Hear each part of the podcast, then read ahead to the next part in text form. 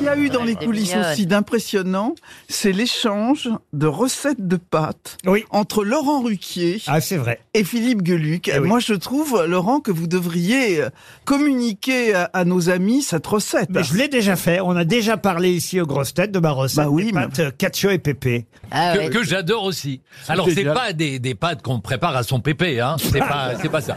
non, C'est mais avec parce du- que Laurent fait des grumeaux Voilà. et toi, t'en fais pas. Voilà. Et pourquoi il fait et- des grumeaux parce que je ne fais pas encore cuire les pâtes dans la poêle une fois que je les ai égouttées. Essayez ça, Laurent, vous m'en direz des nouvelles. Oui, mais moi, je fais la recette telle que c'est écrit. Oui, Ah. Voilà. mais ça fait 20 ans que vous faites des grumeaux. aussi. C'est génial, Catio et Pépé, on serait, euh, tu sais, au, au grand cabaret de Patrick Sébastien. Ah oui. C'est génial, Catio et Pépé, tu vois, c'est- c'est génial, c'est que de l'amour, tu vois. C'est des pattes qui s'enculent, c'est génial. Je t'adore. Des pâtes qui s'enculent, ça s'appelle double peiné. C'est des marrons.